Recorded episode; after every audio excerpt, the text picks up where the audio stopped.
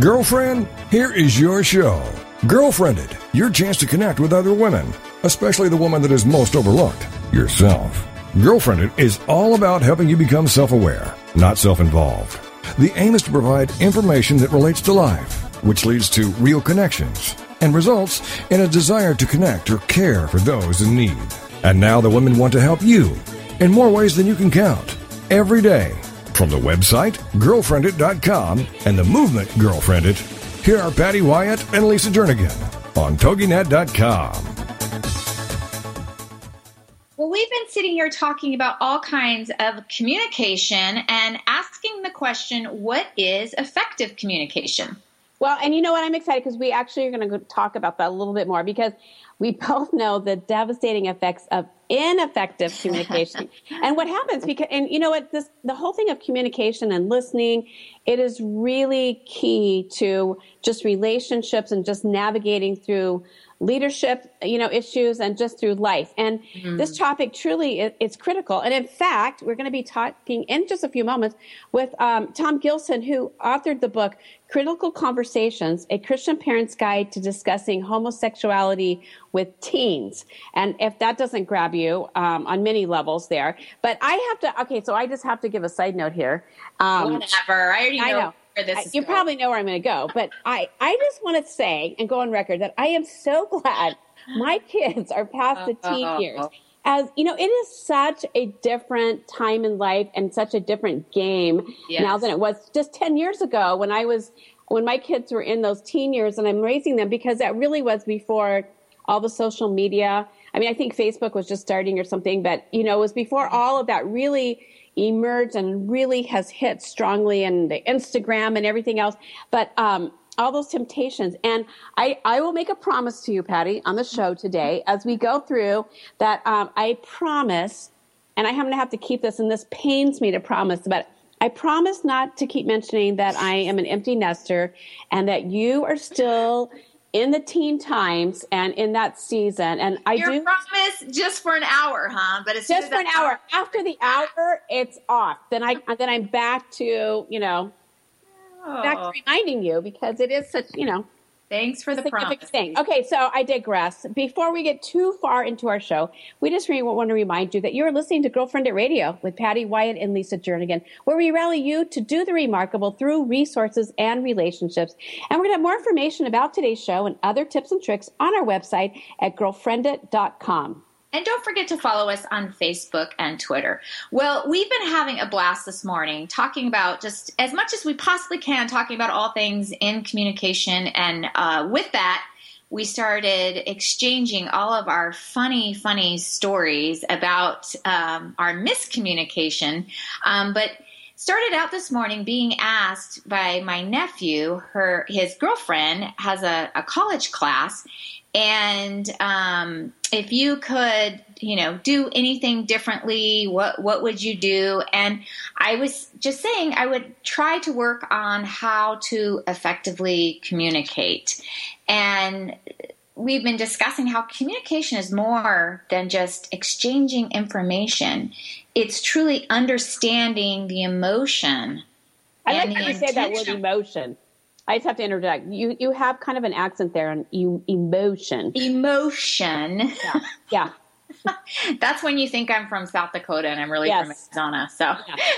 but even that, it's it's just how we are nonverbals, the way our tone, our voice, we get caught up in that communication, and our brain will go in in different a sidetrack, and it, that communication, it's a two way street, and uh, I Speaking of a two way street, I remember at one point you and I were driving down the street and we had just left a venue where we were trying to do an event there. And the gal that was showing us this particular venue had made a comment about something in the parking lot that they had to be careful about the the size of the parking lot and at one point there was um, someone out there with an affair and by the time we got in the car, my mind had traveled off into who's having an affair and why are they having an affair in the parking lot and what does this have to do with the venue?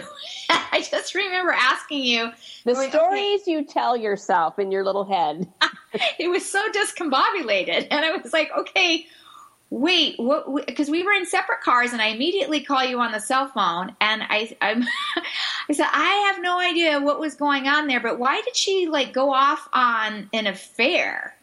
Well, and you know what's, well, I got to interrupt you because you know what's so funny about that? Here we have this significant meeting. We're trying to propel and create this event and do all these things. And so we leave this meeting and you, I get this call from you going, okay, we need to talk about that affair. I mean, it was like all of that was lost on this one thing that you thought you heard this one word. And like you said, you created this story. And I'm like, what affair? I mean, then you had me intrigued. I'm like, what did I miss? And you're, you're totally going, well, that affair that was happening in the parking lot. And I'm like, I was like, why is she telling us about an affair in the parking lot? and, and my brain is going, okay, I so was not listening well at all to what she was saying. I so missed that. And so I'm like, well, what, what, what did she say? And so you repeated it back and about the affair. And I go, the affair, not like the affair, the affair like a gala. They were having an affair, a gala in the parking lot, meaning people, a party. And you're like, oh. And so it, that was, I mean, maybe you had to be there, but that was just so funny because it was like literally passing two different directions over this word and how you heard it, how I, it was delivered and in the context. And it goes to show we take words out of context all the time and create a whole storyline around that that is has nothing to do with the original communication that it was presented. And that's why, you know, hopefully we can learn some tips and tricks today about effectively communicating because it really is asking the right questions. And I, I, can remember I was 14 years old when my my boyfriend Kevin, who I happened to marry, um, but this was way back, you know, when it was really cool to go steady that was yeah. the thing. You would they would say, "Hey, do you want to go out?" You're and really dating meant, yourself right now. that when someone asked you to go out, it was to go study.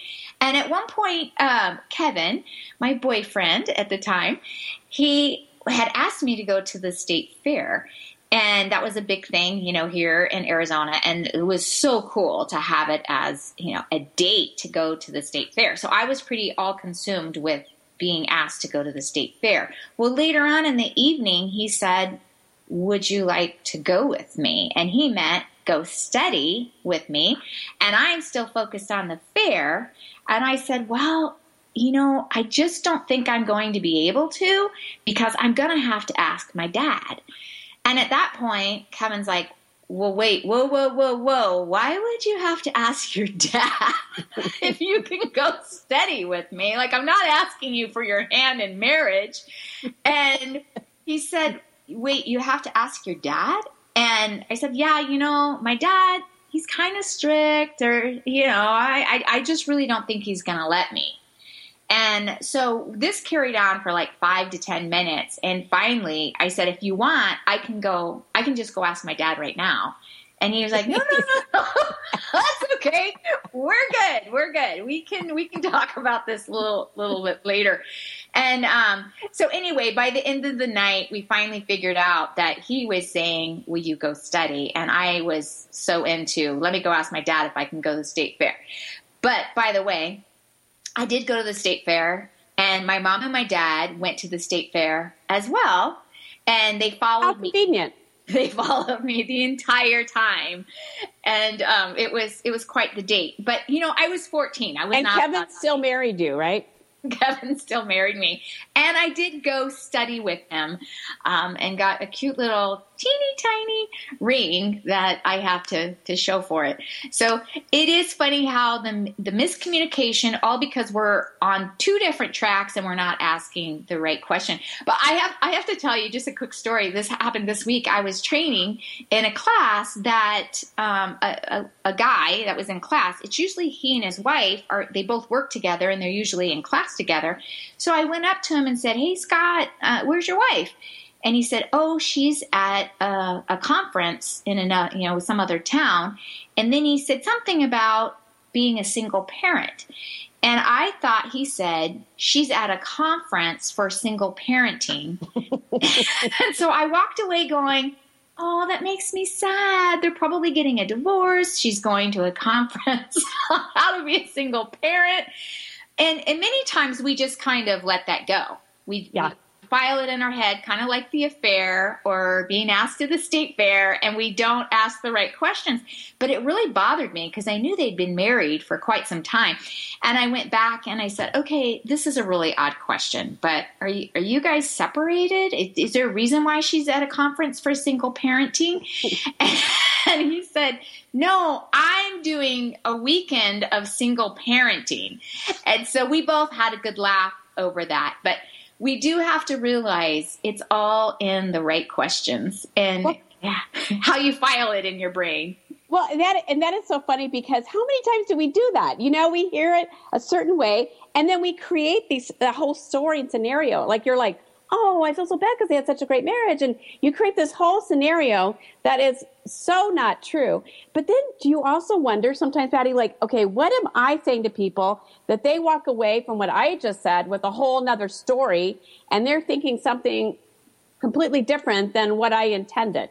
I mean, that, that is really, it, it's really interesting and scary. It really makes you realize how careful you have to be um, with your words and communicating and, and also the listening part which is just as important as as the talking part which a lot of times we just think when we hear the word communication we think of the speaking the person that's speaking. But it's yes. really you know just even more so how you listen. And like you said going back and asking those clarifying questions you know did i hear you say or you know or you know and i love that you went back and you it's and it's good to have a good laugh. I mean they create those laughable moments when when they go back and, and uh, absolutely. Well like you said and i think it's stephen covey's it's like his habit number five like seek first to understand then to be understood. And so many times we go into a conversation and we want everybody to understand what we're saying rather than going into an, a conversation saying i'm going to understand what the, the person speaking is saying Okay, well, we're going to have to take a commercial break and we're going to have to really be attentive to our listening skills as we do our interview coming up with author Tim Gilson talking about critical conversations and especially, especially as they relate with our teens. You're going to listen in. We'll be right back.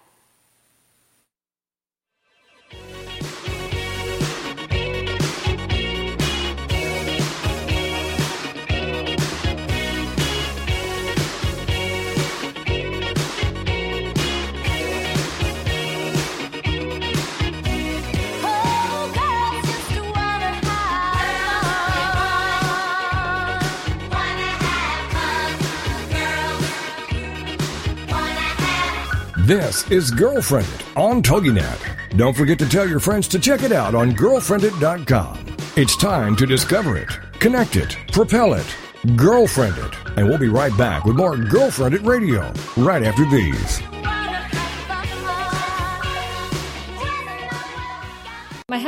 In youth ministry and knew nothing about church planting. But as we felt God leading us to start a new church, we were connected with Stadia. They gave us coaching and personal care, giving us the confidence that we needed. They even have a ministry called Bloom that's designed to support me as a lead planter spouse. We now lead a church in Cleveland, Ohio that's transforming lives, and we couldn't have done it without Stadia. Stadia plants churches that intentionally care for children. We won't stop until every child has a church. For more information, go to stadia.cc. Reaching out from the heartland of the United States with quality programming, this is TogiNet Radio. It's words you never heard. There are more cats in U.S. households than any other pet. Most ailurophiles or cat owners know that unlike dogs, taking Kitty for a ride in the car isn't any fun. I mean, you never see a cat hanging its head out the window, enjoying the breeze. Today's domestic cat is descended from a small Mid-Eastern wildcat. A group of kittens is called a Kindle, and a group of adult cats is a clowder. What's the word for those dust balls composed entirely of cat hair? Fluffernuggins. Personally, I like pigs better than either cats or dogs. Dogs are subservient and look up to man. Cats are aloof and look down on man. A pig, however, will look you in the eye and see as equal. It's words you never heard. I'm Carolyn Davidson, and you can have fun challenging your words you never heard vocabulary with my free app, Too Funny for Words.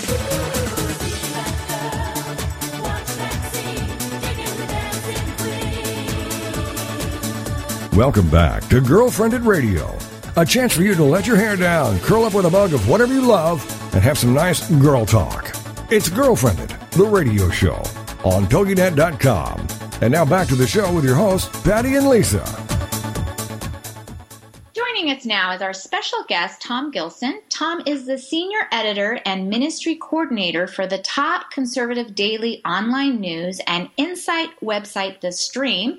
And for years, he's interacted with those of differing viewpoints on his blog, Thinking Christian. He's a 36 year veteran of ministry leadership with Cru, Breakpoint, and Ratio Christi. Tom also holds a master's degree in organizational psychology. He's the author of Critical, Critical Conversations, a Christian parent's guide to discussing homosexuality with teens, as well as more than 150 articles found in publications such as Discipleship Journal, Touchstone Magazine, and Salvo.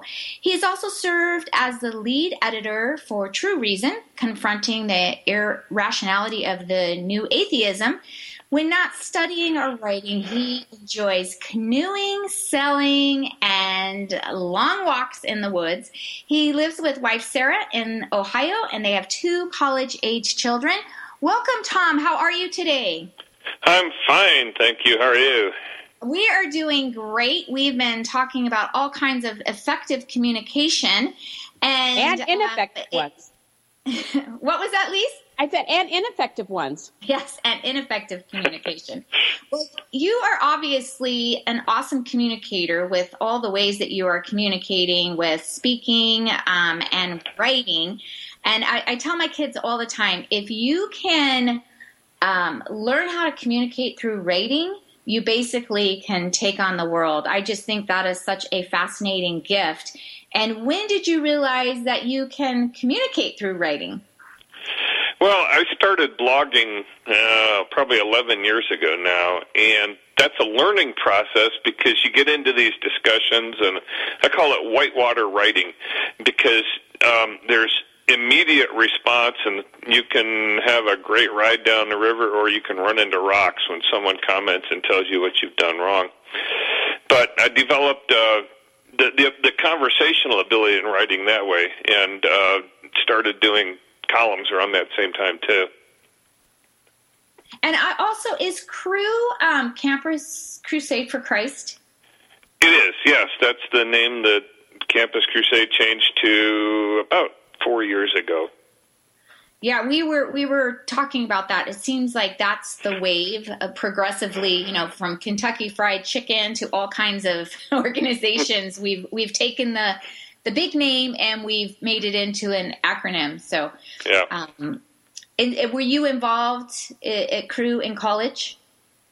Yeah, I was. That's where I came to faith in Jesus Christ and um, went immediately into ministry with Cru straight out of college and um, continued until three years ago, 2013.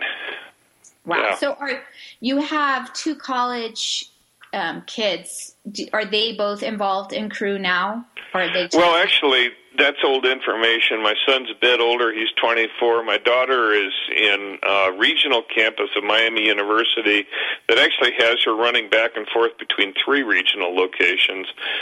And she hasn't been, they don't have Cru on the campuses she's mostly been at. So she's involved in a church, but not in Cru. Right. Okay, Tom, well, we're gonna we're gonna dive in here. And you, you were yeah. talking about your book. We've been talking about critical conversations, effective communication, all that. But you describe the content of your new book, Critical Conversations, as kind of like the perfect storm um, for awkward parent-child topics. And we know whenever you enter that zone of, I, I, just remember, you know, when my kids went to school and they came home, they had the talk, and you know, how do you navigate through that? And I just remember, you know, my husband and I had been in youth ministry, and so nothing was, you know, we just said, okay, this is, there's nothing that will shock us or surprise us, and you just have this conversation to put your child at ease too, so they don't see that you're awkward with it and then they won't feel mm-hmm. awkward and just navigating through that you know so you kind of set the tone with you know your body language and just your response but you know it's it's different now because um, the stakes are a little higher um, it's a little more messy and complicated so what elements combine for making discussions on this topic of homosexuality so difficult and what are you finding like in and leading through those conversations? We're just going to go right in. Yeah, what makes it tough is is the things you mentioned, plus the fact that it's a hugely, pardon me, it's an incredibly um, contentious social issue now, where the Christian view in particular has become unpopular, even in the in the eyes of uh, a lot of our culture. It's become wrong, thoroughly wrong, and and disgusting that we, that we won't accept things like gay marriage and the equality, the equal um, moral value of homosexual relationships. So, young people in particular are are in just imbibing that view. They're they're barraged with it, and so not only do we have the the uh, the topic of sex in there, but we've also got the possibility of conflict when we come up with this topic. So that makes it hard. Mm-hmm. Absolutely, and uh, you know we've just the enemy has done a really good job in painting. Um, you know, this evangelical Christian to be so anti-gay, and you know, we're the haters, we're the bigots uh, to where the pendulum has swung to the point where the youth, when it's so in their face, like you said, and they're be, they're being bombarded, that they have a tendency to go, I don't want to have anything to do with Christianity because I don't want to be seen as the hater. I don't want to be seen as the bigot. I want to be able to to love everyone. And it, it's it's really hard then to walk that fine line. So we we avoid addressing it sometimes at all. And uh, in the meantime, then they're kind of going through life and school and dealing with these conversations, not really knowing how how to answer these tough questions. So, what suggestions would you give to us on uh, really attacking these critical conversations? Yeah, that's you've, you've put the issue in a in in a really in a really great way. This is a spiritually crucial issue because it's driving people away from Christ and the church because they don't like it there. And so we need to have, first of all, as parents, we need to recognize that if we don't have these conversations with the kids, it doesn't mean they're not having them somewhere else. They're still learning things about it. They're just not learning our values. Uh, and so the first thing I think parents need to do going into these conversations is to have a very firm grip on our own values and our own beliefs. Why do we think what we think? Why do we believe what we believe? Where do we find the passages in the Bible that we rely on to understand what marriage really is? What what are the good reasons to think the Bible is true about this? Because a lot of times what kids are thinking, okay, well the Bible says that, therefore I don't like the Bible. So we need to have the answers to those questions in mind. They're kind of tough. That's why I wrote the book Critical Conversations is to help parents get a, a start on their own grip on on what these things uh, what these things are and the reasons. You know what? That is such a great point because I don't think even as adults we take the time to really invest. We just kind of have inherited um, some beliefs and value system, um, whether from our culture, from our family um, heritage, or you know, and we've kind of adopted that, and then we haven't really challenged ourselves or allowed ourselves to be challenged. But like you said, our, our kids are having these conversations and they're being bombarded with it and they have to make decisions. And we're just kind of sitting back a lot of times going, I don't know. This is uncomfortable. I don't even know what I, what I believe. And so we avoid the conversation. So I think what you're saying is so spot on is we as parents need to get a firm grip on our own values to know where we stand and in a loving way, on a preface it, and, you know, an understanding way. And, and then we enter into those conversations with our kids. Right, and and and you know that does imply some homework. Right. I, I tried to help with that with this book, but we we can't avoid it because if we do, we're abandoning our kids. We really are. It's it's uncomfortable. It's necessary anyway. We've got to do at least some of the work to get to the point where we can have these conversations. Mm-hmm. So, what are you seeing? Uh, what kind of response are you getting from um, kind of the church at large as you're tackling this and as you're trying to um, lead parents in these kind of conversations? The main thing I'm hearing is that this is really desperately needed. That this is a hot topic and that parents need this equipping. Um, and and it needs to be done in a wise and and in a compassionate manner and and I'm getting good feedback that that this the kind of thing that I'm addressing and the kind of the way I'm addressing it in the book. But I'm also hearing from parents things like, oh, for example, one mom who said her daughter came home from Bible study where the teacher said that the Bible doesn't say anything negative about gay marriage. And the daughter was really happy because that resolved the tension in her own life. But the mom wasn't happy. She didn't agree. And she said, I freaked out. I didn't know what to say. Mm-hmm. So the, the, the, there's, there is a sense that we don't know what to do and we need help. Mm-hmm. All these things. So these are different uh, responses I've heard. Well, you know, and, and I think um, it is, we don't know how to respond and we're kind of caught off guard because, like you said earlier, we haven't done our own homework and research to know really what we believe about it. We're just kind of like stunned. And it's like, okay, now, now what do I say? You know, it's like, yep. they said this. Now what do I say to that? You know, and it's like, okay, they just gave an answer I wasn't prepared for. I don't know what to do. So in your book, you, you walk, you walk parents and people through this, correct? Yeah, I do. And once a parent gets some equipping, they're what they're going to want to do is bring up the topic, and and then you know, and it could be just in a casual conversation. You, you're on the way to some uh, rehearsal or some uh, some sporting uh, team practice or something like that, and you just say, "Hey, you know, what do your friends think about this whole gay marriage issue?" That's the safe kind of a question. Child can probably answer that, and but but then when when you as the mom or dad ask that question, you're going to have to be prepared for anything. Mm-hmm. Especially when you follow it up with questions like, "Well, what do you think about this? What do you think about what the church teaches?" There's a really good chance your child is going to say something you don't like, and and that's okay Tom, because then you got the conversation started. Okay, Tom, we're going to take a break right here. We're going to come back with more questions and more conversation. Okay. We'll be right back.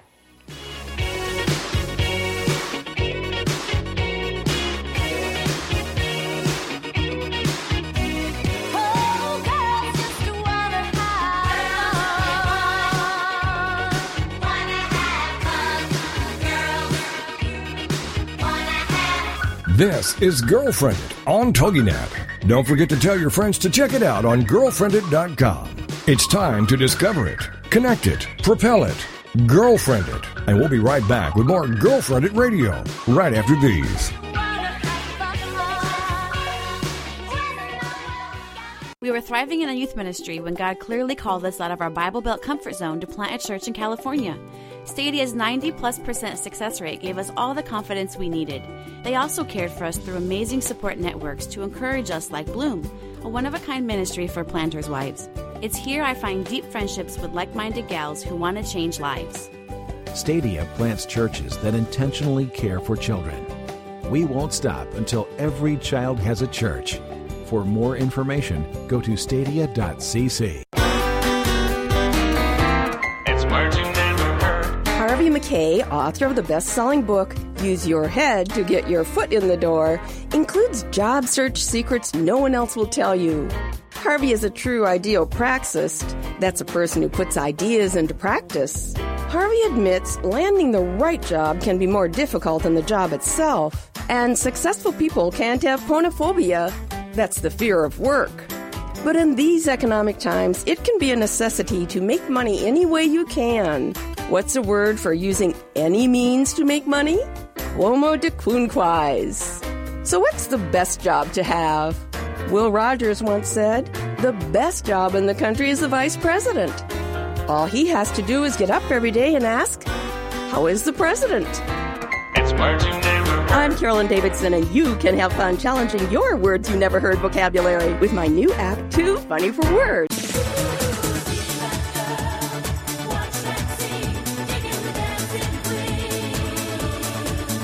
Welcome back to Girlfriendit Radio, a chance for you to let your hair down, curl up with a mug of whatever you love, and have some nice girl talk. It's Girlfriendit, the radio show, on TogiNet.com. And now back to the show with your hosts, Patty and Lisa. We've been communicating with Tom Gilson. Tom is the senior editor and ministry coordinator for the top conservative daily online news and insight website, The Stream. And for years, he's interacted with those of differing viewpoints on his blog, Thinking Christian. He's also the author of Critical Conversations, a Christian parent's guide to discussing homosexuality with teens. And we just left and went on commercial break as we were discussing how do you walk parents through these critical conversations in a safe, non threatening fashion? Um, and, and I love it, Tom. You said be ready to answer the same questions that you're asking your, your children. Um, you know, what do you think about it? And when they turn it around on you, I um, I'm just going to share in, in, some of my conversations with. I had um, my my daughter, one of her close friends in our neighborhood, um, had come out that he was gay, and uh, also really struggled with how in the world could Jesus love him, and he was just continuously torn up with um, this question to the point that he he quit going to church. Um, he started going down a you know a pretty crazy path, and my my answers to her this is what the Bible has to say, but we're just going to continue to love, love, love, love him and let him know we we are here with with open arms. And um, I loved uh, Lisa and I were just talking about it. Good thing we're not God that we don't have to be put in that situation. You know, let let God judge and figure all that out. We're here to love because Jesus told us to to love Him and to love others. Um, in what way, uh, with with answering that question, how would you expand on that?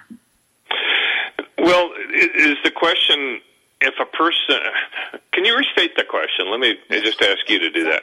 Well, probably because the question never really came out. I just like insinuated that you should know everything. That that goes back to the effective communication here.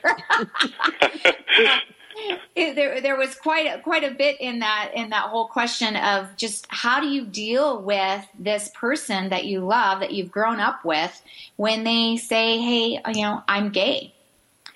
Well, the first part of dealing with them is exactly what you said, which is to love, accept, continue to to regard them as the same friend that they've always been, and that doesn't change. And Jesus' love for them doesn't change, and and all those things are still the same. Now, if they're asking questions about their relationship with God. Um, God can still love them just as He can still love the rest of us. That's no different either. And the and the way they walk with God is by the power of the Holy Spirit, the same as the rest of us. And yeah, there is a different level of challenge. There's a different level of questioning and wondering about future, wondering about relationships and stuff like that. But I, I, I wouldn't.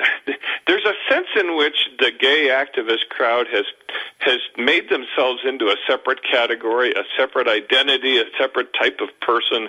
This is the this is my part of my identity.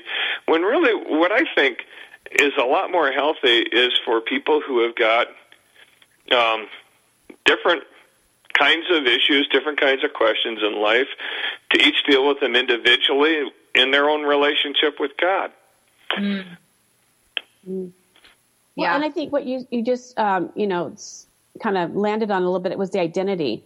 You know, it's like some people like that is my identity, and there, as we know, there's so much more to our identity.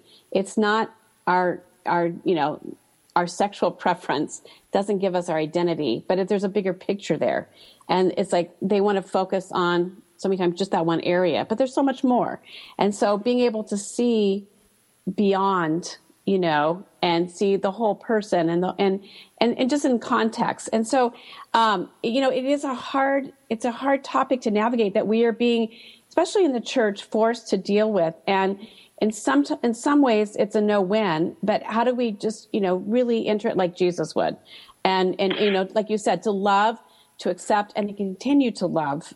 And that's what Jesus would do. But uh, let's go back a little bit. Um, if you, um, uh, you, have, you have so many great questions. It's um, how you know, just how do you start like navigating through these queer and how do you prepare yourself to be able, like you said, be able to answer the questions that you're you're asking your kids.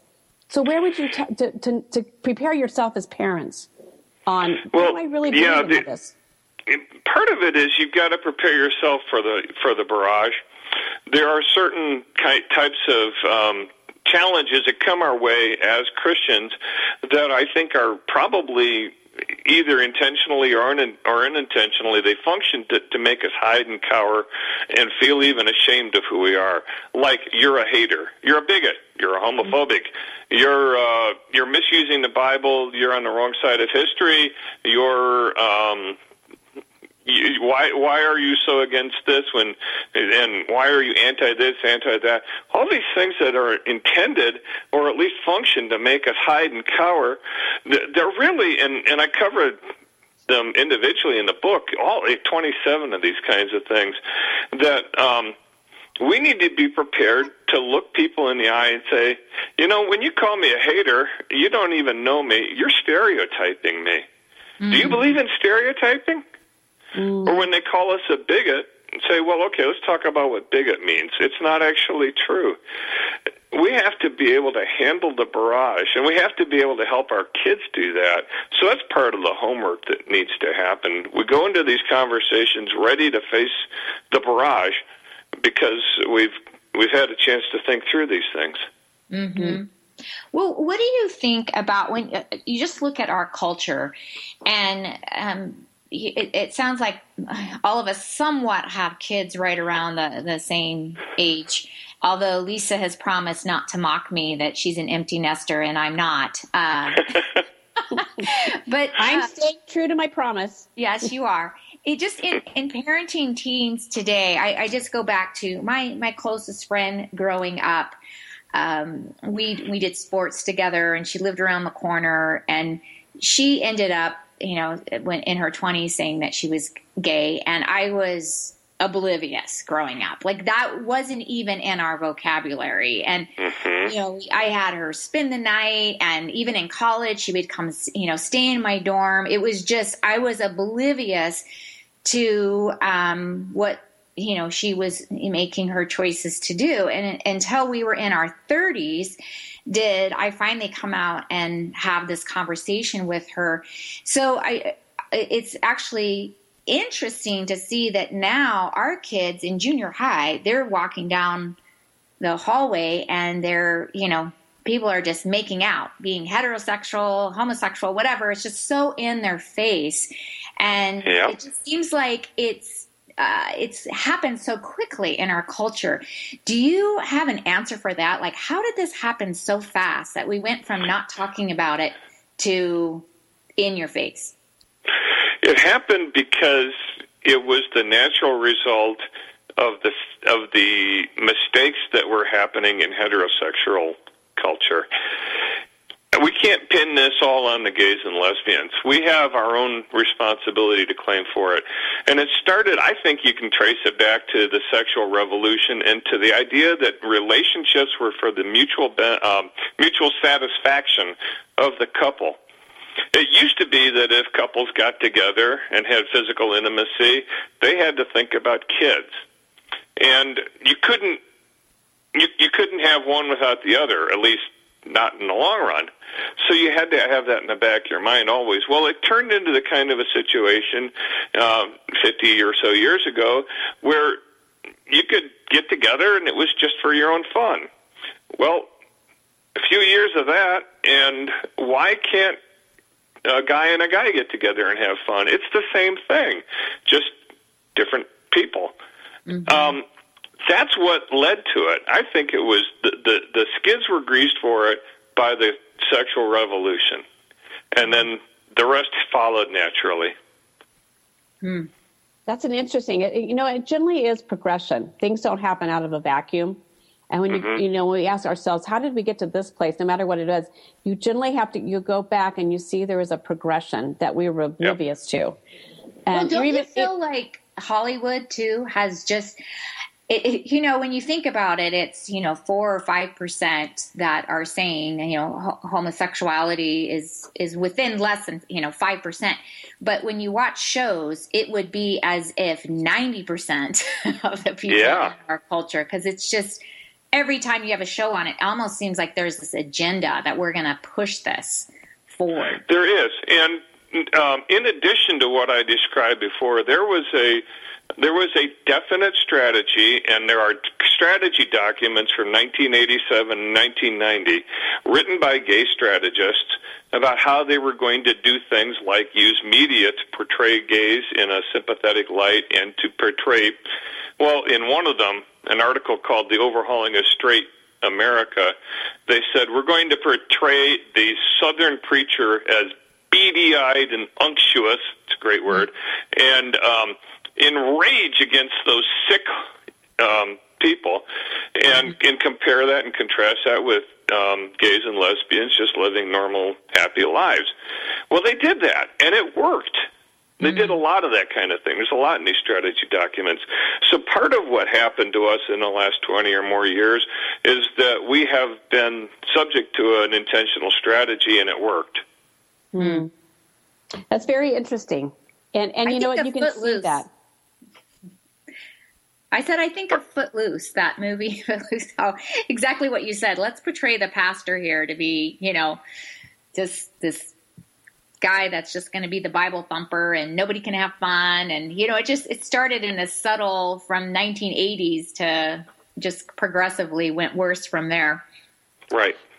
Well, Tom, we have got to to, to uh, leave this conversation, and we have so enjoyed and appreciated you and just your insights and information. And we want to just encourage our listeners to find you know find you, Tom Gilson, and your book, Critical Conversations: A Christian Parent's Guide to discussing homosexuality with teens. We're going to have this information on our website, and also you can, I'm sure, Amazon and different places um, they can get this book. But thank you just for challenging us. And I love, you know, how you said, you know, love, accept, and continue to love. And if we all did that, it would be an amazing place to really be able to have conversations and just do life together. So thank you just for reminding us of that. And and um, we're excited that you had that you you know had the that you were brave enough to put this book out there and to really help parents navigate through tough waters. We're going to take a break and we'll be right back.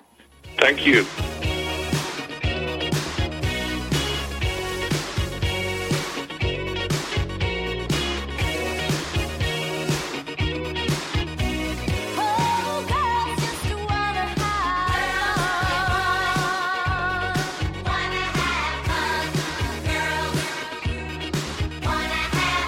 This is Girlfriendit on TogiNet. Don't forget to tell your friends to check it out on girlfriendit.com. It's time to discover it, connect it, propel it, girlfriend it. And we'll be right back with more Girlfriendit Radio right after these. My husband and I have always wanted to plant a new church. After 10 years, God finally affirmed that in us. We thought we were on our own. We never imagined that there was an organization that could partner with us. That's when we got connected with Stadia. They have incredible systems in place to support our family, including a network designed specifically for me, the spouse of a church planter. We could have never done it without Stadia. Stadia plants churches that intentionally care for children. We won't stop until every child has a church. For more information, go to stadia.cc. Finally, a show that supports women who are in the midst of a transition in midlife. The show is Second Wind. Here's what certified coach, author, and host of Second Wind, Joyce Buford, wants you to know. It's so empowering for women to hear about other women and their accomplishments. We all need cheerleaders, someone who's on our side. Second Wind is that program to help women connect with other women, hear other women's stories. In a stressful world, find power in those stories. Learn to discover your passions and joys again again. Create the life you want to live to the fullest. Join us for Second Wind with Joyce Buford, Tuesdays at 9 a.m. Central, right here on the TogiNet Radio Network.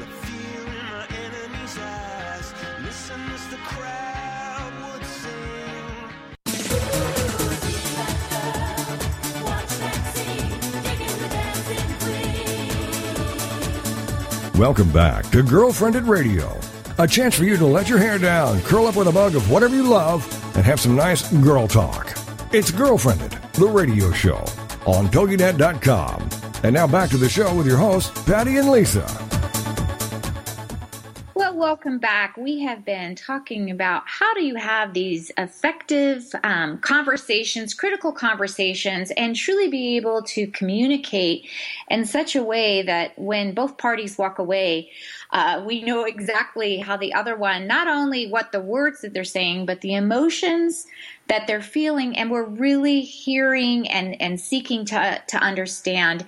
And I, I love that what Tom had to say just in writing the book of having to have those conversations with our kids because so often uh, we think, oh, if we're not having these conversations, then um, they're not hearing about it, rather than they are hearing everything, but they're learning um, what the world has to say rather than being guided in what God has to say in in so many areas, not just uh, what God has to say about homosexuality, but what God has to say about gossip, what God has to say about how we communicate to others. And um, I, I know, Lisa, we started out the show just laughing of of how we've done. Um, not necessarily effectively communicated, but all the wrong things of what has happened in communicating. Yeah. And I, I think that so often that is what the enemy loves is to paint this picture of what Christianity looks like and um, all all of the the horrible things like being a hater, you know, being a bigot, and we we can all make a difference and have an impact so that we represent Jesus well and we don't represent Jesus in that fashion. And um, I, I, think you need to just give us all the tips on on how to change that. oh, do I now? Sure. Yes, you do. well, you know, it's interesting. You're talking about, you know, we shared we shared our stories that didn't make us look really great and not on our best light about some of the times when we have experienced ineffective communication. And I think hopefully we all have that and hopefully that that teaches us and we learn from that to go, okay, I need to be better at this. You know, we learn from our mistakes and, and we can laugh at them. And hopefully they're, they're not too damaging in the process. But, um, you know, that's always the challenge. But, you know, like you said, there's, um, there's always barriers and obstacles that take place when we're trying to communicate and that stop us from being effective in our communication. And then even with this topic, I, I appreciated what Tom had to say on just our role as parents, you know, mm. because we need to, um, be challenged to step into our role as parents and not negate that role. Not go, well, this is uncomfortable for me.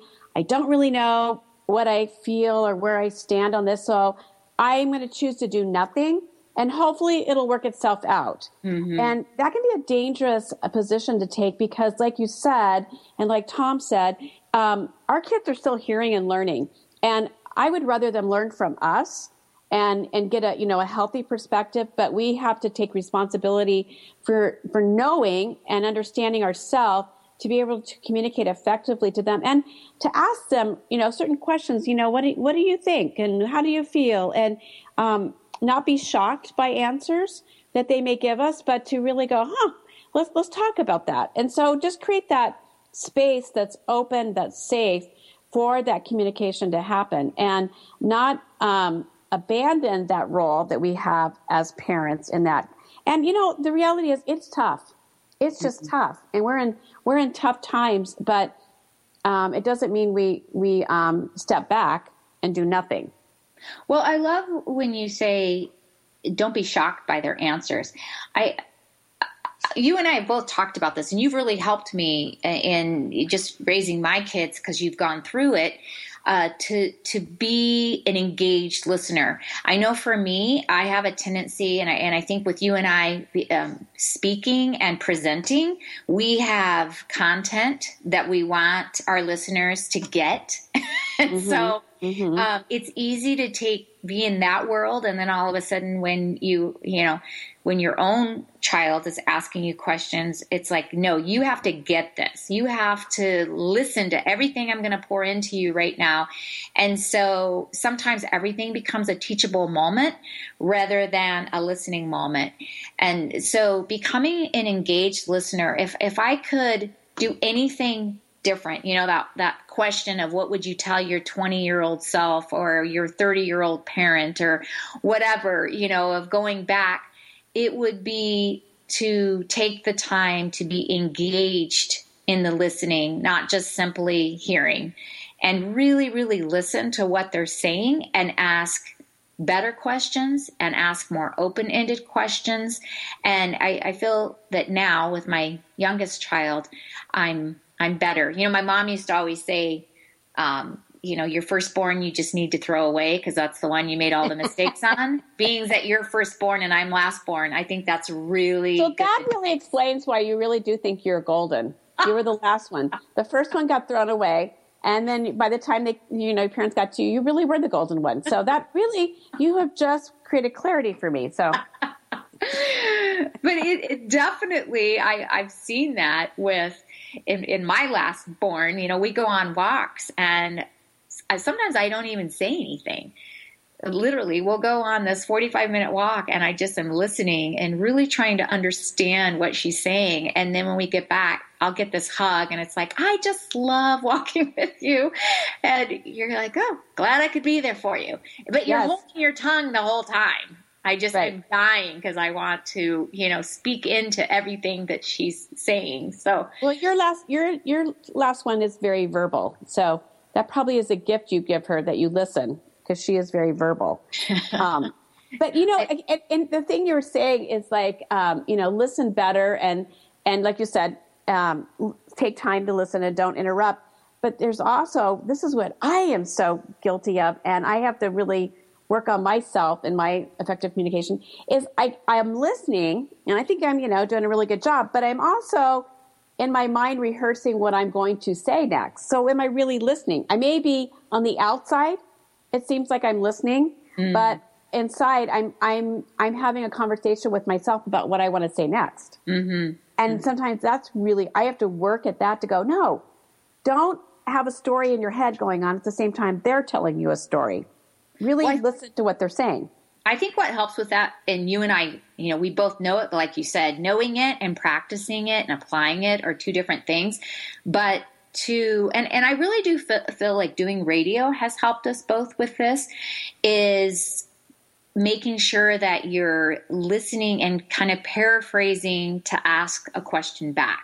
So even though you're you're thinking in your mind how you're going to paraphrase it, but it also helps you really be in the moment to say what what did you mean by that? Or is this what you mean? Or you know you're you're literally the the nonverbal communication that you're leaning in. And and I always I, I make fun of you because when I'm talking to you you lean in to the point that you will mimic my facial expressions and you'll start mouthing my like your lips will start moving and so I'm like really impressed with that because you, you're you're so in the moment that you're you're repeating it kind of you know whatever I'm saying. Or I might just have a stigma or something. I don't know. You know I don't or what. Uh, but when you can like avoid interrupting and really like either redirect the conversation to kind of respond by saying, you know, paraphrasing what they've said, if you think that's bad, how did you feel about this or you know to to really think of them versus like you said, we're always thinking of oh, wait, I have a story that can top that. Yes. And it's easy to, especially at our age there's always a story we have that can top whatever they're saying. If we can I, remember it. it's like you can't. And we're not that like, old. let's clarify. If People don't know who we are. We are not that old. But it is funny because you go, you, you do accumulate stories and you accumulate you know, experiences. You're like, I want to remember that. I want to remember. I will never forget that. And then you're like, what was that? I, I remember. I'm supposed to remember something and I don't remember. yes. Yes. And it, yes. And so, yeah, you're really good at remembering the stories. And, you know, and then there's certain people that are great at remembering details and those that remember like kind of the concept of the story, you know? Well, but it is, it, it is listening as we interrupt each other right now, talking over each other. It, I can top your story. That's why. And you know what? You now have the mic. Top it. I'm just saying when you're when you're talking about truly listening, um, just the nonverbal communication uh, to be able to, especially with your kids. You know, I know for me, I have a tendency to they're talking to me while I'm on the computer, and um, you know, nonverbally, what is that communicating? So uh, to just be aware. I know you and I we were just talking about in in even when you're presenting that it seems really funny, but they've done research and studies on the body language before you go in to present something, and maybe you're having uh, you know a, a critical conversation with your child that has learned how to bully you as a parent to actually take the superwoman pose and even that has this chemical drip in your brain that prepares you to be able to go in and own it, own the conversation. So there's so many things that you can do with your nonverbal communication and how you're signal signaling others. I, I was sharing with you that uh, it's funny because I have a tendency to to lean over a table and put my chin on my hand and kind of like actually droop my shoulders forward. And I think a lot of it's just because I, I, can't hear, like when I'm at Starbucks and there's all this outside noise that I have, you know, you're, you're almost in a, in a fetal position without even realizing, but nonverbally you're communicating a very insecure position. And, um, I just think that the nonverbal is, is so important in how you're communicating effectively. Well, you, you, know, but I look at that too, and it's like I, I so hear that body posture, but at the same time, when somebody's leaning in and they have their hands on their thing, I go, they're really engaged with me. They are giving me eye contact and they're really, really listening. So, yes. you know, in some ways, I think there's, you know, there's, you can argue that a little bit, but I get the point. It's like our, we need to be aware of what our bodies are communicating our nonverbal language. And, you know, as I'm thinking here, there's a lot to remember on this effective communication, you know? And we'll have to do a whole, a whole program on just effective communication because there, I love to be reminded. And I, I love it when you say, let's argue that point because I'm all ready to argue it with you. Exactly. Well, you know what? We're going to have to take, put an end to our conversation because it's time to go. And we just want to thank you know our listeners for for joining our show for leaning in however you do that non-verbally to this conversation and the crucial conversations that we need to have and actually they can lead us to healthier relationships if we navigate them in the right way and really listen longer than is comfortable and really you know um, give like you said that eye contact listen well till next time have a great day